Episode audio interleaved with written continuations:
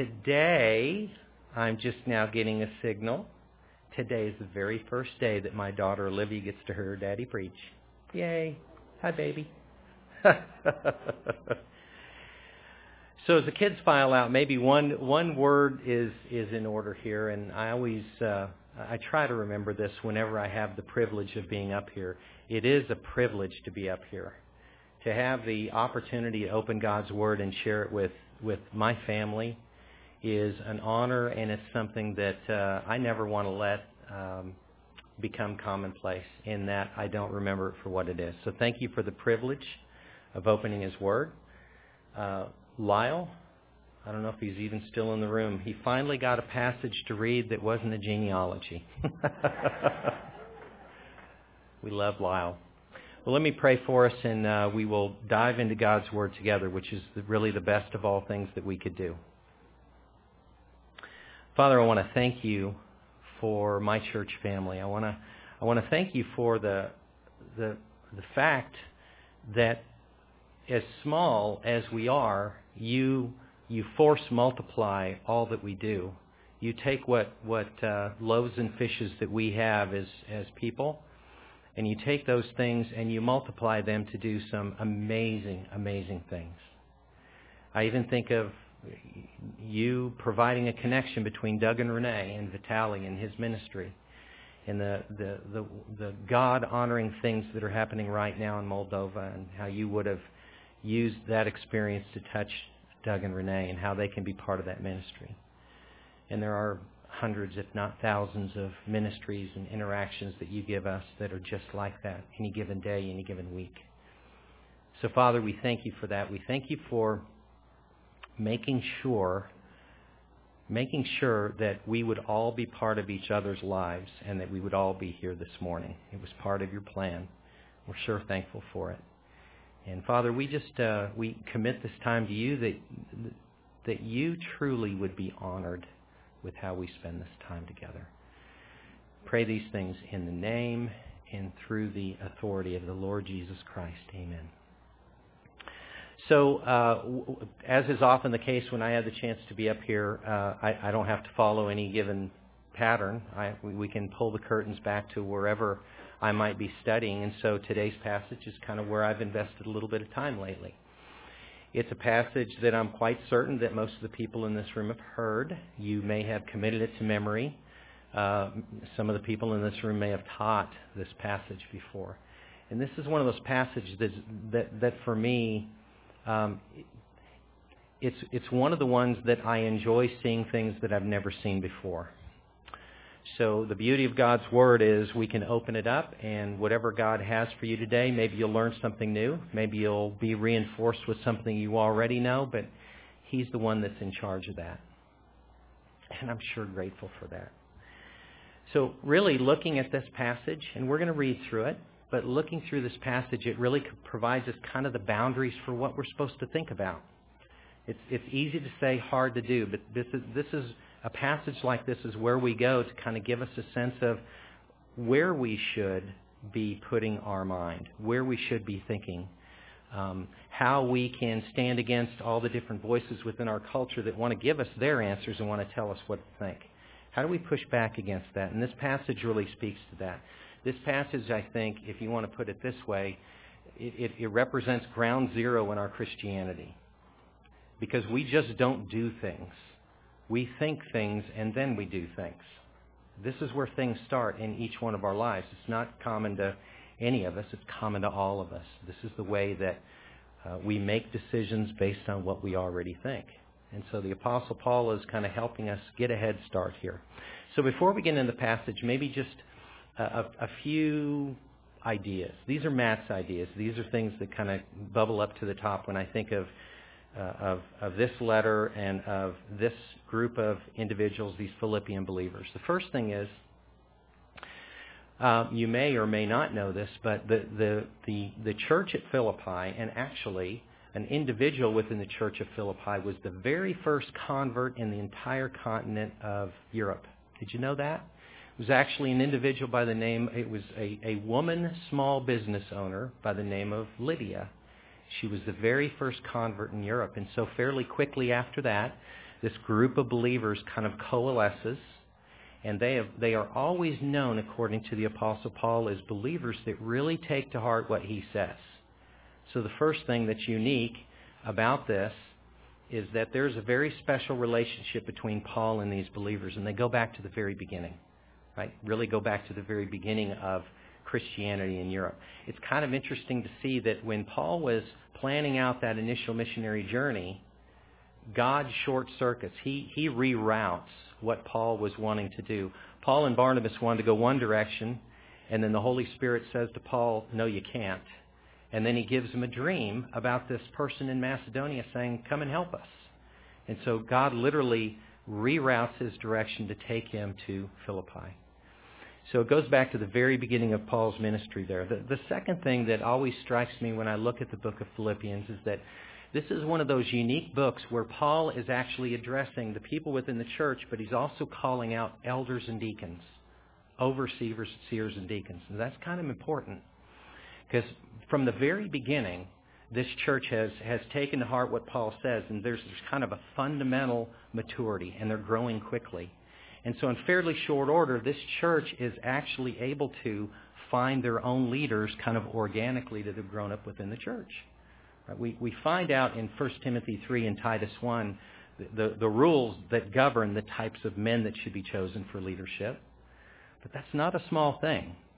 Because if, if you contrast the church at Philippi with the church at Corinth, of all the things that Paul says to the church at Corinth, he never once talks about or directs any comment to an elder or deacon.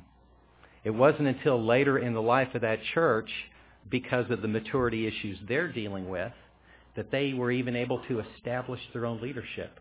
They're going from house to house, but they don't have any elders or deacons. And just think of that for a minute. It's possible to have a church with no elders or deacons or with pastoral ministry.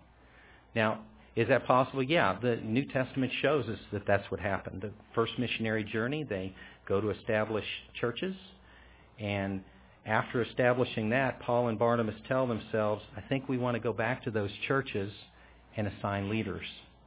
Right? That's the reason for the second missionary journey. So is it optimal? No. It's not long-term healthy, but it's possible. And the Philippian church is one of those very few churches that get it and get it very quickly. So there's, there's this real concrete bond between the Philippian believers and Paul from the very beginning. Third, thing that I, I wanted to mention, this is one thing that if, if you go to Bible college or seminary, you, you, it's kind of easy to pass over. It's a prison epistle, right? What does that mean? It's a letter written from prison. But the real story there is that towards the end of the Apostle Paul's life, he goes to Jerusalem he, he feels compelled to go to Jerusalem. And, and his ministry team, his best friends, the people that he's ministering to, in tears, they're trying to talk him out of it. Because when, when they hear him say, I'm going to Jerusalem, that means one thing, he's going straight into the jaws of his enemies. And they're going, please don't do that.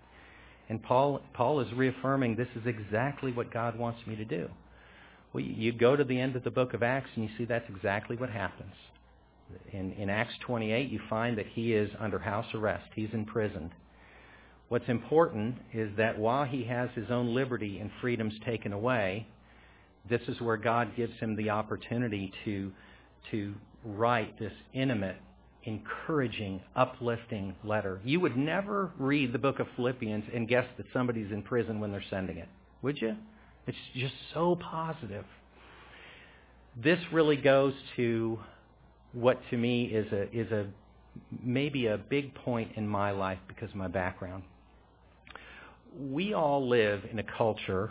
Not only do we live in a culture with people who want to tell us what to think and how to think, we also live in a culture and surrounded sometimes often with a lot of believers who would tell us that if you're walking with the Lord and, and you're you're exercising your faith and you're and you're being obedient, that things somehow are going to go smooth for you. Uh, Steve and I, I am doing what you're doing right now, which is, I can't believe. Well, it happens. We have people who really thoroughly believe that that there is blessing found in the Christian life when you honor God and follow Him. And they're right. There is blessing. But that blessing does not mean one-to-one that we're going to be rewarded financially, that we're going to have uh, a, a soft life, that we're always going to have abundance. We will have abundance, but in the things that really matter, and especially in the next life, right? So Paul himself is a three-dimensional picture of this. Paul is in prison, right? He has all of his ability to say and do and go where he wants taken away from him, and he is relying on his best friends, his loved ones, to bring him the things that he needs. He's totally reliant on them. So this goes back, and here's kind of where I'm headed. The last time we were together, we talked about the, the really the beginning of the book of James, which talks a lot about obviously trials and, and our, our, our attitude to take towards trials. This to me is marvelous because it means that our God, the God that we serve, is so incredibly powerful. He is able to take the very things that Satan in this world will send our direction with the intent of harming us, destroying us, distracting us, taking us, literally prompting us to go into unfaithfulness. He can take those very things and he's so powerful, he can say, you know what, I'm going to use that very thing to build spiritual fiber into your muscles. I'm going to use those very events in your life that are intended to destroy you. And rather than destroying you, those things are going to build the kind of endurance and quality and strength that you're going to need in order to follow me the rest of your life. That to me, when I step, when I step away and look at that, that to me is just a marvelous testament to how powerful God really is. He doesn't care what it is. He can take anything and convert it into the very things that provide us strength. So when we look at the passage, in fact, when you, when you just look at this letter, very intimate, positive letter, it, it kind of, as part of any good literature, Paul writes in a way that things hang together. Things make sense. It's just not a string of verses. It actually makes sense when it fits together. So the book of Philippians kind of kind of folds down into two primary primary items. Obviously, he talks about a lot. But the first part of the book through the end of chapter 3 really talks about the responsibility that we have as believers over our own growth process. We are responsible to follow through and exercise and do what God's given us to do. That's on us. Now God says, I think it's in, in chapter 1, he says, being confident of this very thing, that he who began a good work in you will perform it until the day of Christ Jesus. That's God saying, if you do your part, I'll do my part. I will be with you and reinforce you as you grow to the very end of your life. We do our part, he does his part. So that's largely how this first section of the book rolls out. There's a lot of detail under there, obviously, as many of you know better than I do. The last part of the book, though, and again, common to how Paul writes, he will have sections of the book that fit together. So this final section of the book is really the final chapter. Starts in chapter one, chapter four and really goes to the very end. And this is really building on that first portion of the book. This is taking all that you've learned about your responsibility and now implementing it within an environment with other believers. This is really taking these things, understanding that it's our responsibility of, uh, uh, as believers to see what really matters in life through trials. And now the end of this book, Paul is encouraging these believers to take these principles and use them with each other in a corporate environment. So let me read for us. Uh, I'm going to read uh, chapter 4, verse 1. This is kind of how this, this ending section begins. Chapter 4, verse 1. He says, Therefore, my beloved brethren, whom I long to see, my joy and my crown, in this way stand firm in the Lord, my beloved. He actually says, my beloved, two times. I'm in prison and I'm telling you, stand firm. Now, Paul is not, he's not asking here. He's telling. This is an imperative. I want you to stand firm. And the stand firm part is actually what's going to follow. Here's how I want you to stand firm. So the first, and we won't, we won't look at this in detail, but the first few verses, this standing firm takes the form of being able to maybe re-implement unity within a couple of the leaders within the church. You have a couple of women leaders who have been there with Paul from the very beginning. Uh, he considers them co-laborers, and he's actually asking, listen, we, we need to solve this, we need to help these women kind of sort out what their differences are, right? That's one way to stand firm. The, the next way to stand firm is he's really encouraging the believers to trust God's provision in the middle of life's challenges. So let me read one other verse for you here. Um, and this is a verse that's a favorite for me because of who I am. He says, Be anxious for nothing, but in everything by prayer and supplication, with thanksgiving, let your requests be made known to God. So here he's encouraging us to, when you're anxious, take these things to the Lord with prayer and supplication with thanksgiving, right? And he will help you sort this out. Well, I don't know about you, but I, I cannot tell you, and it happens more than you think, that I will sit down or stand up or wherever I might be, and I will be taking something to the Lord that I care a whole lot about. And I will be trying to sort this out and talk to him about it. And I will find myself halfway through talking to the Lord that I have gotten anxious all over again. Right? I, I'm, Lord, I really care about this, and I really want to sort this out. I want to do the right thing. And midway through, I'm, I'm wrapped around my own axle, and I'm all anxious.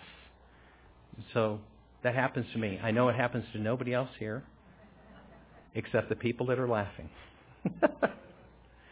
so here he's telling us it's possible to be able to take these anxieties, these, these worries to God, and he knows what to do with it but we have to do it the right way.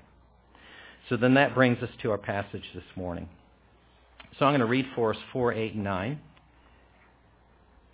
Just love this passage. I love it. This is one of those passages I love it because of how many things I've missed over the years. You just kind of read through it and think, okay, I know what's happening here, until you realize I don't, I don't know what's happening here. So let's read this together. 4, 8, and 9. He says, Finally, brethren, whatever is true, whatever is honorable, whatever is right, whatever is pure, whatever is lovely, whatever is of good repute or good reputation. If there is any excellence and anything worthy of praise, dwell on these things. The things you have learned and received and heard and seen in me, practice these things, and the God of peace will be with you. Greater words almost never spoken. So the, the passage starts with a finally. So of all these things in terms of standing firm, in this little section he's wanting to make sure that we pay attention finally. So kind of focus on these are my final words right now. Don't miss them. So he says finally, and then he's, I think, drawing us back to that statement he made in verse 1 to stand firm. So when I've looked at this passage before, I thought I knew what it was talking about. We have all these values. We have these descriptions that he's, he's called on us to think about. But you, you kind of cheat a little bit. You go to the end of the verse and you realize now he's, he's providing us kind of boundaries. These are the things that we're supposed to think about. But then I scratch my head and I wonder, what? I, I, it, it's too, I, I've made this, I've made this passage way too abstract. These are not notions. These are not ideas he's just wanting us to think about. In other words, you can say, well, I'm looking at each one of these qualities, and obviously the only thing that can, can meet each one of these qualities is the Bible, God's Word. So is this passage telling me what I need to do is read more of God's Word? And that's as far as it goes. And I think that's part of the answer, but I don't think that's all of the answer. I would suggest, because he's not telling us where to find these things, that it's open in terms of where we find it. What I mean by that is that everything in the Bible is true, but all truth is God's truth. So there's nothing that's saying that we can't look outside of what we read and those truths in Scripture and find these things outside of Scripture in people's lives, right? In our in our environment. So I would, I would suggest that we can see these things that we're getting ready to look at. We can see these things in creation. We, we can see these things in the, in the beauty and the complexity of our relationships. We can see these things happening in the lives around us, events that are taking place within our culture. That's a starting point. And I, I might even take it a step further. When you compare these things that he's encouraging us to think about, we, we, really need to compare it to these first three verses in this little episode, which is to bring about unity again. I would say part of what he's encouraging us to do is work hard to find these character traits, these ideas in the lives of those that we are committed to, the lives of the people in our fellowship. And so I'm going to return to this. That's going to be one of the challenges for myself and for the rest of us as we go through this list. Part of what I think Paul is encouraging us to do is to see these qualities in the people that are involved in our lives. These are the things that he wants us to dwell on, to think about, not just in a haphazard way. So let's go ahead and go through those one at, one at a time here. He says, um, whatever is true, right? So the word that we use for this, often we use it to, we've transla- translated as valid, honest. The word's also used outside of the Bible. In extra biblical literature, it's, it's used to define validating somebody's identity. You're, you're truly a king. You're truly a guy. You're truly a woman, right? So those things in life, those things in events, those things that happen within your relationship, those truths from God's Word that are true, that are the real deal, that are genuine, He wants us to be able to think about those things, whatever they might be, whoever they might be tied to. The second is those things that are honorable, right? Noble. Use the word, actually the, the, the word's used at different times to both denote people worthy of respect, and it's also used to define just a just an amazing an amazing location that you go to. So those those things, those people, those places that are worthy of respect. So what I would prompt us to think about is the relationships that we might have where we have been able to respect them or we choose to respect them and they've earned it. Those are things to think about and be thankful for. Those things that are right. Another thing that we're to think of. Those people, ideas, truths, events that are right. And we take, we take from this word the word that we translate into righteousness. Those things that are just, upright, just rule, justice. To be able to celebrate in our culture or in our lives where we see real justice taking place. For some of us, that is a blessing in this life that we, ne- we, we never thought that we would get to get justice in a situation where we thought there would be no justice. Those things that are pure. To be able to celebrate and think about those people, events, ideas, truths that represent real cleanness, moral and ethical purity. To be able to just think about what God's done in taking our righteousness that was, that was the equivalent of dirty rags. And he's been able to take us and of all things to use blood, the whole idea of taking Jesus' blood to wash us to where we're white as snow. Those are things to celebrate, to really think about. Whatever things are lovely, those things that are lovely. So those things that are amiable, agreeable, pleasing. I just have to step back and say, do we really need to ask ourselves how many things in God's creation that he's created that we, we would not do well to be able to visit with mentally and think about the kind of raw beauty that he's created. It came from him initially that we can celebrate. And then he has a couple of really interesting statements. So for the Greeklings in the room, these are two, class two conditional statements. So he says, it's, it's actually a, a statement that he'll make. It's a rhetorical question, and it deserves a, an obvious affirmative response. So he says, if there's anything excellent, if there's any such a thing as moral, moral excellence, and obviously you know that there is. And then he says, if there's anything worthy of praise, if there's any kind of behavior that elicits universal praise, and you know that there is. So in these final two statements, they seem to be kind of catch-alls to, to, to gather up everything that precedes. And then he says to the whole list, here's what I want you to do. I want you to dwell about these things. I don't want you just to think about them when you have a chance. I really want you to internally visit with these things. So this, this is going to be the challenge for us because we all find ourselves in a culture where we're surrounded by both groups and people, like I said before, or technology for that reason, that, that want us to let them wash over us with their answers or with their technology so we don't have to do the thinking. That's one of the challenges to our culture, by the way, with all this technology. One of the things that we're losing is the ability to actually rationally think for ourselves. And this is where, this is where Scripture is rerouting us back to what our obligation is. Not just to think, but to give us some parameters about what to think about. So then Paul goes on to conclude by appealing to his own example. And I absolutely love this. So I'll read verse 9 for us again. He says, the, third, the things that you have learned and received and heard and seen in me, practice these things, and the God of peace will be with you. So ask yourself just for a moment. These are not four ideas. They're two parallel ideas. Okay? So when you look at these first two ideas, learned and received, ask yourself the question, what holds those two ideas together? What do learn and receive have in common? And, the answer is found in Paul is appealing to these believers saying, remember the things that I taught you. Remember the things that you learned from God's Word.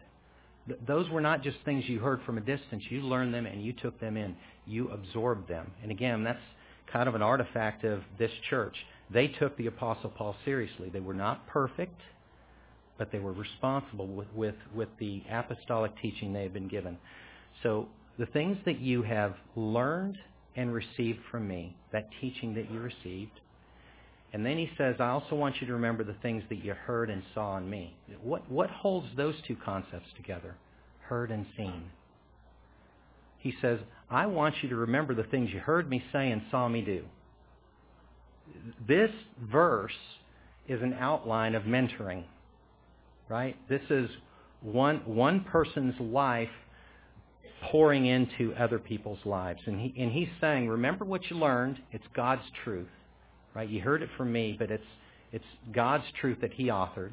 And I also want you to remember the things that you saw me do and do the same things. And this, this is really a snapshot of spiritual growth for all of us. We're all in the same boat here. Spiritual growth growing in the Lord is not made up of just what we learn. Quite frankly, that is, that is one of the lessons in this life that I struggled with uh, when I was in seminary. I, I learned so much, and it's easy when you're in seminary or Bible college, you assume all this information. You, you, you kind of feel like that's growth, and it's not. Paul says in 1 Corinthians 8, he says, knowledge in and of itself, it puffs up and it makes you proud. But then he says love actually edifies you. So you, you roll forward to 1 Corinthians 13, and that's where you find out there's a lot of action to love, right? So one component of growth is getting the right information, but it's not by itself. The other component of growth is what Paul says. He says, actually, without saying it, he's referring to a time when they were all in relationship. Their lives were close enough to where they could see how each other was walking out their faith. And he was able to appeal to that example. So our growth is based on what we learn, and it's, it's also based on the things that we learn by doing within a healthy environment. It's not one or the other, it's a both and. So uh, I, this is where I stop down and say, this is one of the things about this church I absolutely love. This is one of the things about CBC that I think honors the Lord Jesus Christ. Because when I look at all of us, except for the visitors. I would suggest that most of us, this is one time among several that we will see each other this week. Right? This is not our one and done kind of thing. The people of this church will call, they'll text, they'll have breakfast, lunch, and dinner. And for those of us a little bit more portly, we do, we do those things in tandem, right? We, we will, we will plan happenstance encounters with each other. We will do ministry with each other. That is one of the hallmarks of a healthy church. It's not numbers. It's the degree to which you guys live. We all live our lives in proximity to one another to where we can kind of bump into each other. We're close enough to see how we live our faith. And it's very much a, if I can do it, you can do it too. If you can do it, I know I can do it. That's, that's part of that design. That's the way it was always meant to be. Make sense? good. Does to me too. So let's go ahead and end at the very last comment here. I, th- I think this is kind of interesting here. He says, um, when you do these things, he says, practice these things and the God of peace will be with you. What, what, what does that mean? The God of, I, I thought he was always with me. You know, Ephesians 1 says the Holy Spirit is a guarantee of our inheritance. So he can't leave us or else we don't belong to the Lord. We know that we can grieve the Holy Spirit. We can quench the Spirit. But he's with us wherever we go. So what does that mean that, that in this special way God's presence is with us when we do these things? Well, I'm going to draw you to one last passage. It's going to be Matthew chapter 18. This is, I think, it's an idiom. When you translate it word for word, it doesn't make much sense, but when you take it all together, you kind of get it. You, you, understand what they're trying to say. Now, quite unfortunately, I'm, gonna, I'm only going to read verses 19 and 20. Unfortunately, this has been known as the, the passage about church discipline, and I, I just, I don't like that.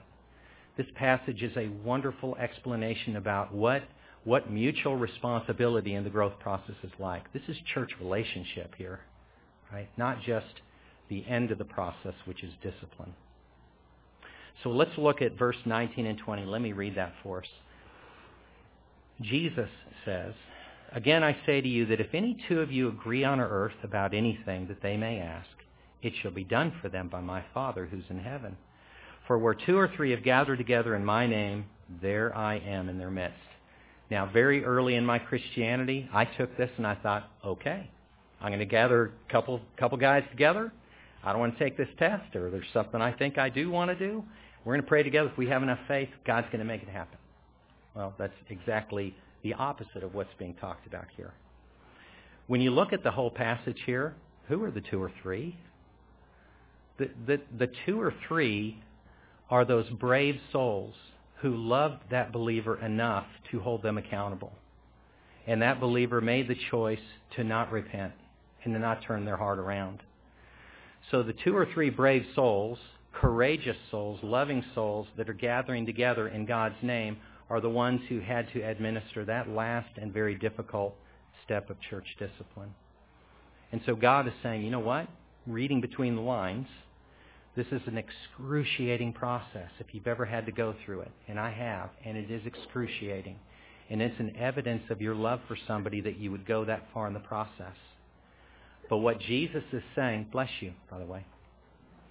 What Jesus is saying is that when you when you do something so difficult, I have your back. I am behind you. I, I, I am going to bless and honor you for taking that step which is so difficult. That's kind of the meaning. So when we flip back over to Philippians 4, and he says, when you do these things, these are very important, special things. He's saying, the God of peace will be with you. It's essentially saying, I am completely behind you in this effort. You are honoring me when you do this. I am in absolute and 100% approval in what you're doing here, which for me is really meaningful. It's, it's, it's what we feel when we've done something and we know that we're in the center of God's work, in, in the center of God's will. So does that resonate? In each one of us who follow the Lord and walk with Him, there are times in our life when we know it's been difficult, but we're right where God wants us to be. And there is nothing in life that equates with how that feels. That is just the best. And this is what this is what Paul is saying, and he's reminding us about what Jesus is saying. That he is there with us. He is right behind us. He is blessing that effort. So a couple final ideas. These are my not, these are just my ideas, not the ideas. Just some things to leave you with. This list that we've been given right? The, the list that we've just kind of blown through, these are guidelines for our thinking, right? Paul doesn't tell us exactly where to find these things. He is leaving it to us and the Holy Spirit to lead us to these things and give more than just a little bit of thought to them, but to really absorb and get our mind, give our mind over to these things. Just, just a reminder, if we don't give our mind and the best of our mental effort to things like the people, events, that represent these things, our adversary has plenty of other things that he'll replace it with. So we can't just stop doing the things that are bad. That's a recipe for disaster. We have to replace it with something good. And the something good is what's in verse 8. Second thing is, we can see this passage as being our call as a church body to see the very best of one another at CBC. We need to look for the ways of identifying real evidence of growth among ourselves. I don't think I know anyone more courageous than I do some of the people in this room. And having the, the privilege of being an elder in this church, I, I can tell you that the, the people in this little church have endured some of the most disturbing, difficult, challenging trials that could, that could be cooked up by anyone. And they are here, you are here this morning, loving, loving the Lord Jesus Christ and desiring to follow him. And not taking the easy route, which is, I'm just going to give it up. I'm just going to forsake my faith. You are incredibly courageous, and it's my pleasure and privilege to be part of that part of that journey with you. And then the last thing is, I think this passage is a great reminder about how healthy growth takes place. Let's not kid ourselves. We're not going to grow just by getting an information dump on Sundays or by turning on a sermon and, and learning new things. Growth takes place, and it can only take place as it's reinforced in the lives of other believers. So I'm going to challenge myself and I'm going to challenge the people I love right right now that take an opportunity before you leave today as you as you kind of rip through this list take the opportunity mentally to think about how one of these qualities might find a, a, a, a great home in one of the lives in this church that you've observed over the years. I challenge myself with that, and I would challenge you with that because I think that's part of the heart that the Apostle Paul is sharing with us in this passage. Make sense? Sound fair? Okay. Well, let's pray together. It's, it's been an absolute honor to be able to open God's Word with you. So, Father, uh, as we started off, as we actually began this time together uh, a good while ago, we wanted to honor you and please you with the way that we spent this time. And Father, my hope and, and, my prayer is that we have, we've done exactly that. May you be honored with the, with the moments, with the hours that, that transpire from here moving forward. And Father, I just want to thank you again for giving me so much to celebrate as I look at the lives of my brothers and sisters, some of these men and women and boys and girls that encourage me in my faith and that are the reason so much of the reason why I want to follow you because I see you in their lives. Father, we love you and we thank you again for this time. We do so in Jesus' name. Amen.